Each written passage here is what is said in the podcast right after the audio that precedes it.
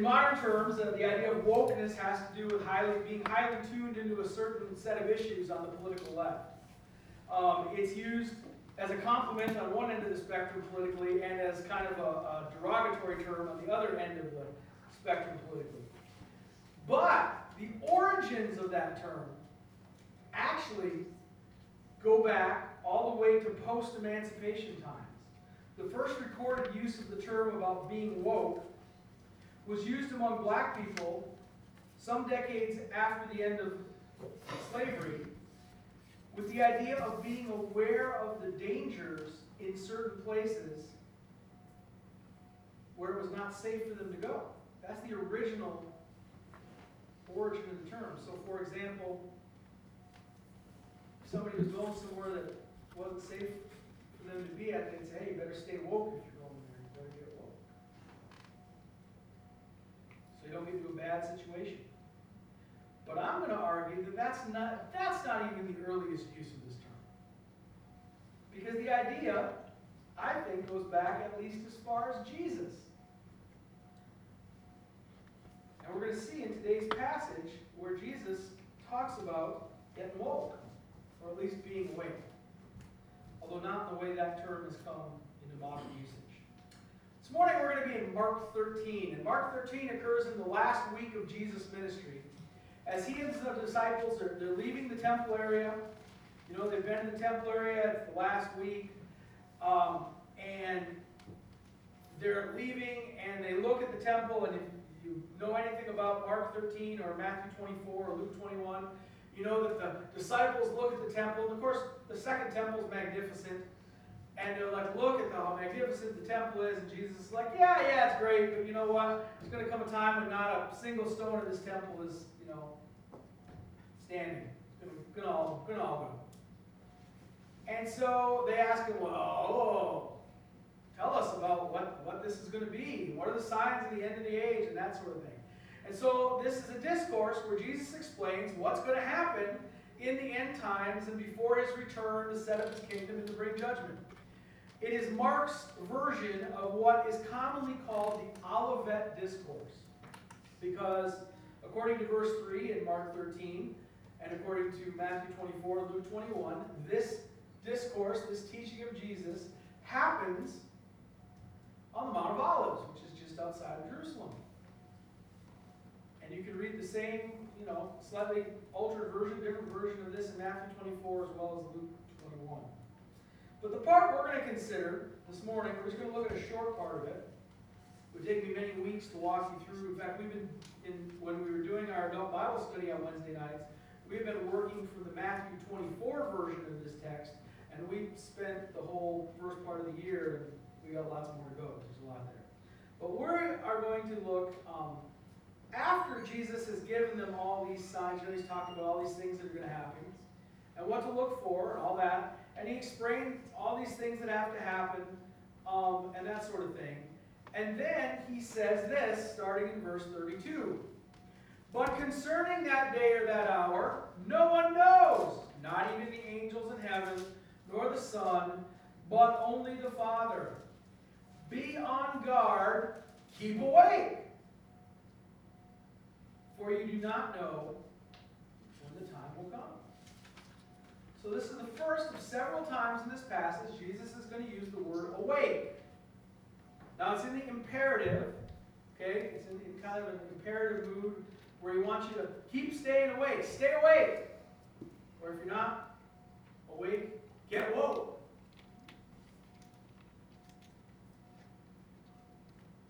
He wants us to be aware. The first thing he wants us to be awake about here is, is what's going on around us. Now,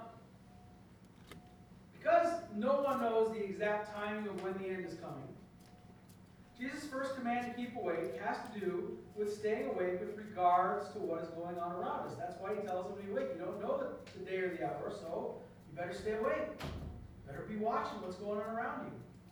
Now, when he says this, this idea that no one knows the day or the hour, It is not as commonly thought of because all of a sudden, without warning, you're going to be standing outside one day and you're going to be mowing the lawn, okay?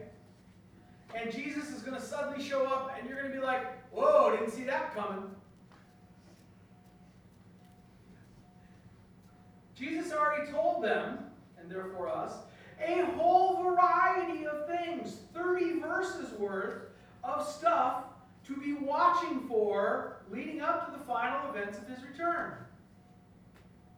Now, why would he give us that? Why would he say that? Why would he give information and say, stay awake and be watching? Okay? And give us all this these stuff, these things that are going to happen. You know, when you see the armies around Jerusalem and when there's war, earthquakes, and when there's this and when there's that, you, know, you can go read it for yourself, whatever. Why? Why would he have told us all that? So that we can just ignore it and just think that Jesus is going to suddenly magically pop in all of a sudden without warning. Let me tell you, all these things that got to happen before my coming. Oh, and by the way, surprise! No. That, that's senseless. He's telling us to be awake and to be watching because he's told us to be watching out. You got to be aware of what's going on around us. Why does he tell us to be awake? Because you know what? We're easily distracted. Anybody else feel that? Exactly. I have all the notifications for email and social media turned off on my phone. I mean, it's not that I can't get that stuff, I can. But the notifications are turned off. Because otherwise, I would have my phone up every three minutes. Beep, beep. Right? All the time. Because I'm a popular guy, so I get a lot of, oh, no, that's not annoying. So if I didn't have them all off, I'd get distracted. I didn't have someone posted something on Facebook, or I got an email, or whatever, be like, life's like that. A lot of stuff vying for our attention. A lot of people who would like to distract us from what's really going on by getting our attention going elsewhere. Maybe I'm, maybe I'm just a, lo- a Looney Tunes, it's possible. I mean, some of you know me long enough to judge that better than I can probably. My mom's nodding yes, so. Um, but you know, whenever, whenever I see, like I said, I, I, I get it, but I'm probably far out there. Whenever I see a, some sort of story on the news, and it's like on every network, first thing I think is, what are they trying to distract me from?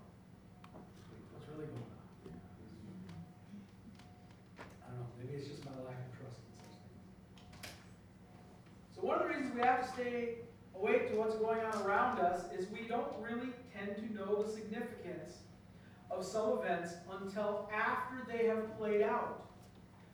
And if we weren't paying attention, we would have missed it entirely until much later. Give you an example of this from history.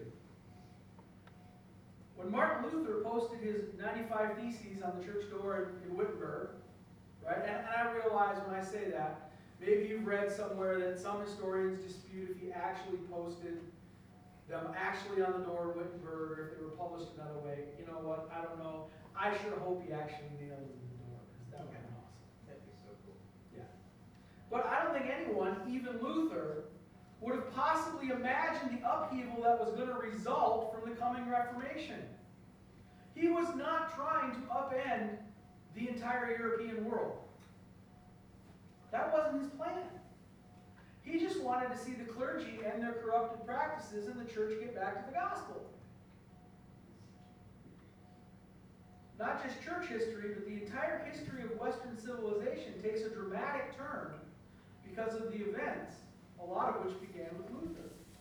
But I guarantee you at the time, you would not have known that. This is even true in our personal lives, not historically, right? It takes time looking back. You've got to be really watching for what's going on to know, even in your own life, what's really significant. I, I would have never guessed at the time that going to help my friend Ben Brown with his youth group in 1995, one night, would have so radically changed my life. Because it was that night I met Jen. And eight months later, we were married. And, right. But she didn't realize how radically it would change her life either. This is one of the reasons journaling is a great spiritual discipline. Keeping a record of events and things that happen in our lives and kind of musings on them and that sort of thing helps us connect the dots of how God is working, whether that's in our lives or whether that's in history or whatever. So we can be awake to what He's up to and even what He's up to in our world. Got to be paying attention to the here and now, both personally and historically. You be aware. Now, that doesn't mean you have to become some sort of news and politics junkie. Okay? That'll probably just make you depressed. It does mean we all need to have a basic awareness of world events, especially as they might play out biblically in biblically relevant areas of the world.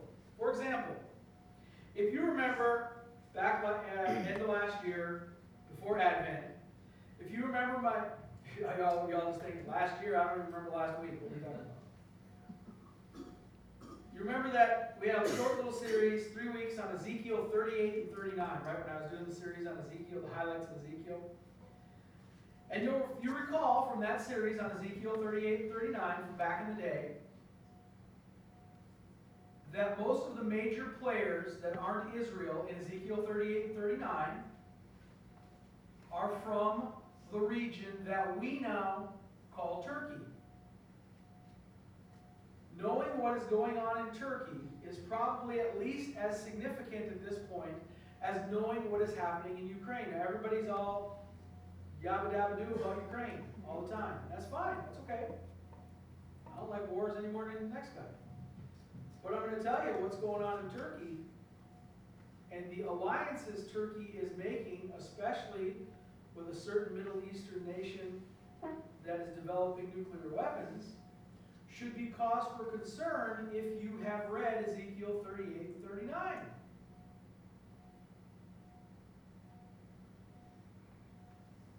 Hopefully, some of you are going to run home and get on the internet what is he talking about. Jesus says we can't know exactly when the time is going to come for the end to come. But he tells us that we can be aware of what's happening right now so we can be watching what's going on in the world. And seeing what God is up to is going to help us then to be awake in another way Jesus wants us to be. In the next part of this passage, when he tells us we need to stay awake about what is to come. Verse 34 It's like a man going on a journey. When he leaves home and he puts his servants in charge, each with his work, isn't that what you guys do when you go on vacation?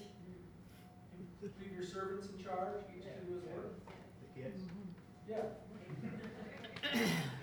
And he commands the doorkeeper to stay awake. Therefore, stay awake. For you do not know when the master of the house will come, in the evening, or at midnight, or when the rooster crows, or in the morning, lest he come suddenly and find you asleep. So Jesus tells this little story.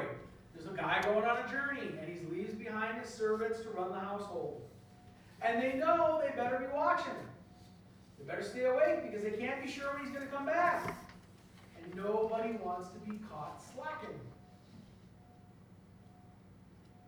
They know sometime in the future he'll return, but they don't know when. So they need to be ready.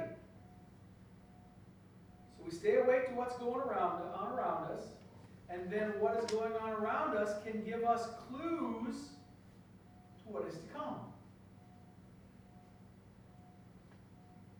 Remember, Jesus just spent about 30 verses telling the disciples a whole bunch of things to watch for. He's like, watch for this, watch for that, watch for this. In fact, you have an entire Bible that's got all sorts of prophecies that have yet to be fulfilled. We are to stay awake and be aware of those things. Give an example. Luke 21:20 says, "But when you see Jerusalem surrounded by armies, then know that its desolation has come near." We hear a lot about various troubles in the Middle East, right? All the time. We hear a lot about the hatred of Israel's neighbors for them, the rise of various anti Semitic groups, that sort of thing. Now we need to stay awake about what's happening in that part of the world because the events of prophecy, and especially of the end prophecies, center around Israel and Jerusalem, not around America. Okay, do not listen to the 1970s Bible teachers who were all obsessed with how everything was all going to be about America, okay? None of those prophecies say a lick about America. America didn't even exist. Okay? They say a lot about Jerusalem and Israel. Because in the biblical mind, the center of the universe is Jerusalem.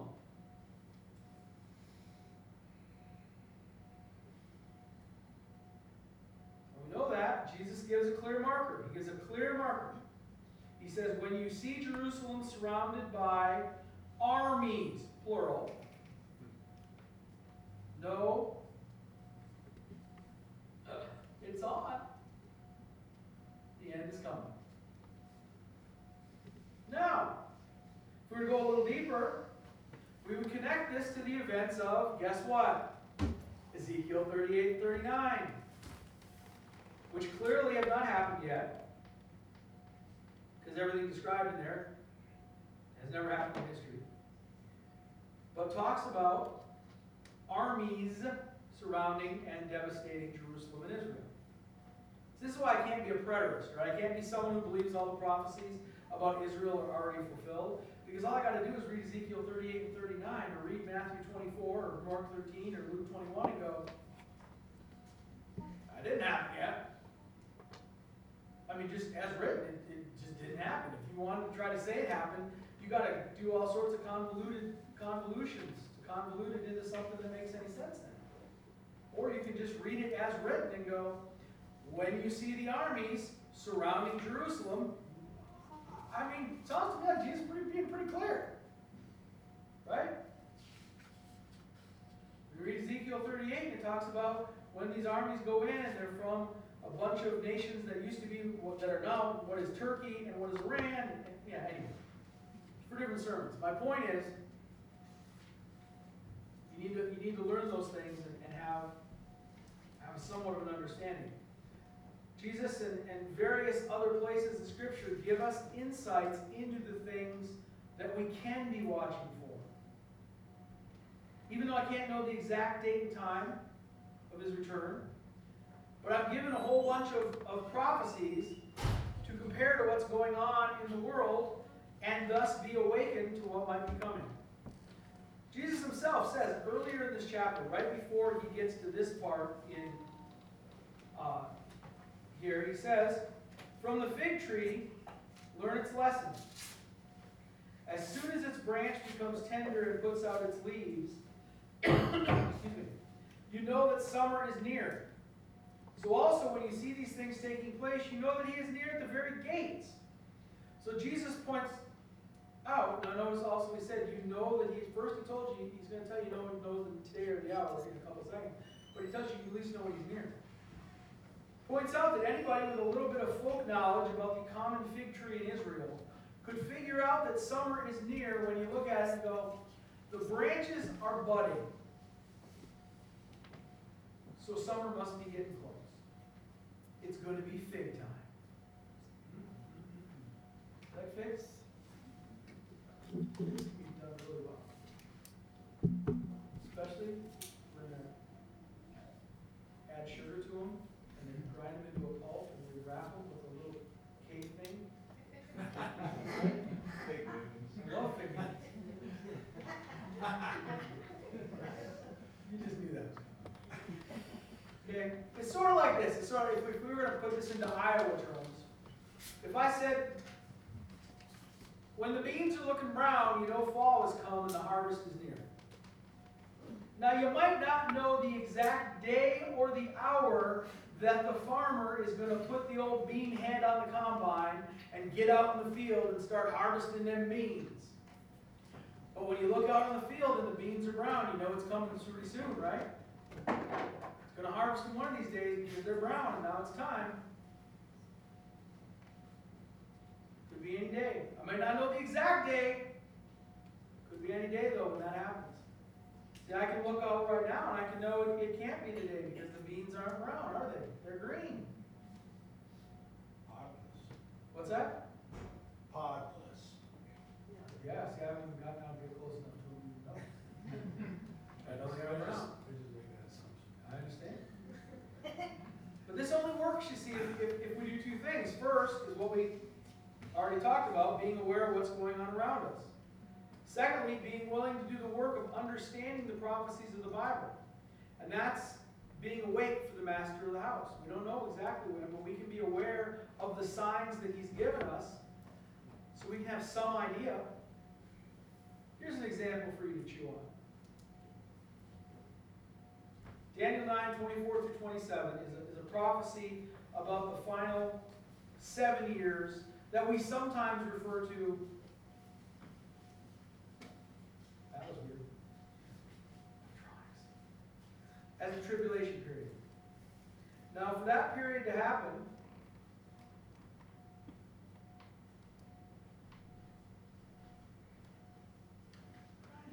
Hey, sorry. Buddy, good to see you, man. Good. So, for that to happen, what's described in Daniel 9, 24 through 27, it requires that a Jewish temple exist. There can be no abomination in the temple if there's not a temple. Which currently, there's not a temple. In fact, what's sitting on the Temple Mount in Jerusalem right now? Anyone? Right. The Masjid al-Aqsa, also known as the Mosque of Omar. That's what currently sits on the Temple Mount in Jerusalem. Now, in an article from April 4th, 2019, in the Times of Israel, the leader of the far-right party of Israel, Moshe Feiglin, called for the third temple to be constructed as soon as possible. There is a whole faction in Israel that is ready, whatever it takes, to take the mosque off the Temple Mount and build the, build the third temple. Now, there hasn't been any action on that project, but there are a lot of people that want to move in that direction.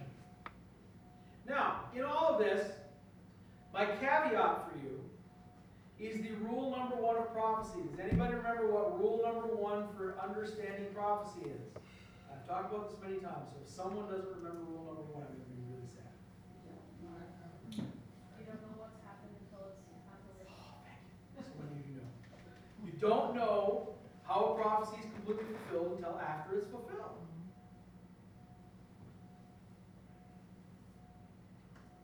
But I'm going to tell you what.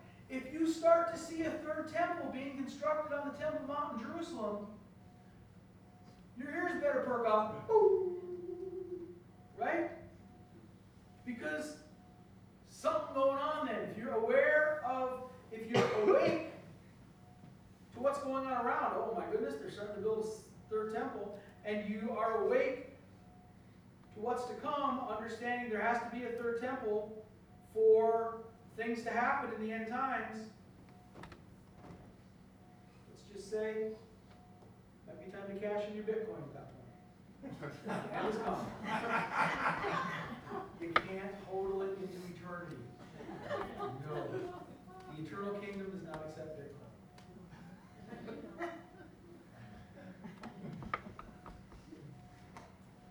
So we need to be awake about what's going on. We need to be awake about awake about what's to come, so that we're able to discern the times. And then Jesus' third thing is that being awake means we have to be prepared. Verse 37. And what I say to you, I say to all, stay awake. So keep awake, be awake, stay awake. So we're to be awake to what's coming, what's going, what's going on around us. We're to be awake to what is to come, and then we need to stay that way. So we need to be prepared for what's to come and help others to be prepared. Being awake means being prepared. It's not just kind of knowing, it's being prepared. You know, Paul has this same idea in Romans 13. So what he says in verses 8 through 14. He says, Owe no one anything except to love each other. For the one, uh, for the one who loves another has fulfilled the law. For the commandments, you shall not commit adultery, you shall not commit murder, you shall not steal, you shall not covet, and any other commandment are summed up in this word, you shall love your neighbor as yourself. Love does no wrong to a neighbor, therefore love is the fulfilling of the law. Besides this, you know the time that the hour has come for you to wake from sleep. Same word. For salvation is nearer to us now than when we first believed. The night is far gone, the day is at hand, so cast off the works of darkness, put on the armor of light. Let us walk properly as in the daytime, not in orgies and drunkenness, not in sexual immorality and sensuality, not in quarreling and jealousy, but put on the Lord Jesus Christ. Make no provision for the flesh to gratify its desires. Now, when Paul is saying salvation is nearer now, he's referring to the end of the age, to the return of Jesus. Because that's the part of salvation we're still waiting for. We don't have that part of salvation yet. The fulfillment of the promises Jesus has made. We don't have the kingdom. I don't have a resurrected body yet. I will. To be like Arnie and Conan. I'll baby up. We don't have we don't have justice yet. The world's full of injustice. We don't have that yet. We don't have new life yet. Those are coming. All that stuff's coming. Okay? But every day that goes by, the consummation of the plan of God is getting closer. Salvation is nearer us. It's nearer now when you first believed. If you believed last month, last year, last decade, last century, salvation is nearer now. Even though we don't know the exact time. When all those things will come to conclusion. So in light of that, Paul tells us some things we should do, right? And his categories there are love others and stop sinning. And then he kind of sums it up at the end there when he basically says, put on Jesus. Live, live like Jesus. If you want to be ready, if you want to be truly awake, then we need to decide to live like Jesus. That's the practical side, being awake or being prepared, staying awake. We learn to live like Jesus would live if he were living our life. And then we'll be prepared for his return. And we'll have opportunities to help others be prepared for his return. Remember that how we live in this life has a direct bearing on our eternity. Not, not in the final destination sense, but in the sense that God has promised eternal rewards as well as future responsibility based on how we live like Jesus and how we love others in this life. Salvation isn't in question. But how your eternity might work, that, that can be the rewards, And we certainly cannot love others when we're sinning against them or sinning along with them. Hence Paul's warning to stop sinning and start loving and start living like Jesus to be prepared. Because it's closer than when you first believed. So Jesus tells us to stay awake. To be aware of what's going on around us in the world. And he says also we need to wake up to the things that God has told us are going to be coming up. So I need to be aware of what's going on in the world. And on the other hand, I need to kind of know what the Bible says is going to be coming so I can, I can kind of watch out for those things. In your notes, little, little note sheet, I give you some resources to help you with that. Some things for further study. Some books if you're interested, or some, some videos online that you can, you can check out to talk about finally, we're, we're living fully awake. And we're going to be fully prepared when we just put aside sin and love other people and live like Jesus. Do those things, and we will not be caught off guard and unprepared when the time comes for his return. Let's pray. Father, as we're here this morning, it's, uh, it's both, brings trepidation and excitement at the same time. Think that someday Jesus will be returning, because we know that there is some, some pain that happens before the before the full return. We know that there's some struggle, but yet by the same token, we cannot wait to be with our Savior face to face.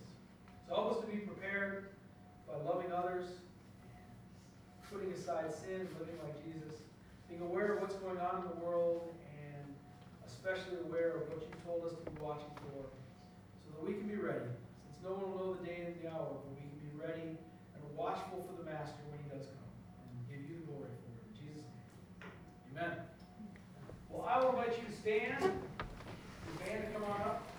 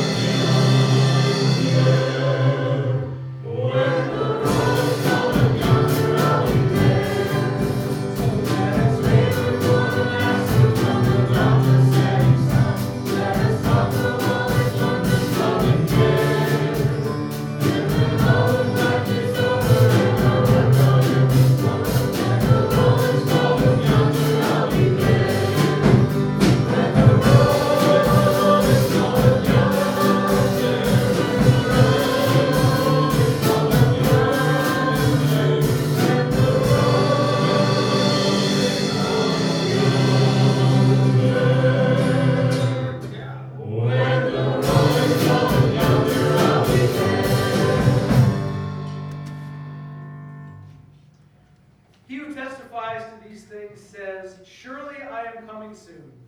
Amen. Come, Lord Jesus. The grace of the Lord be with you all. God bless. Go in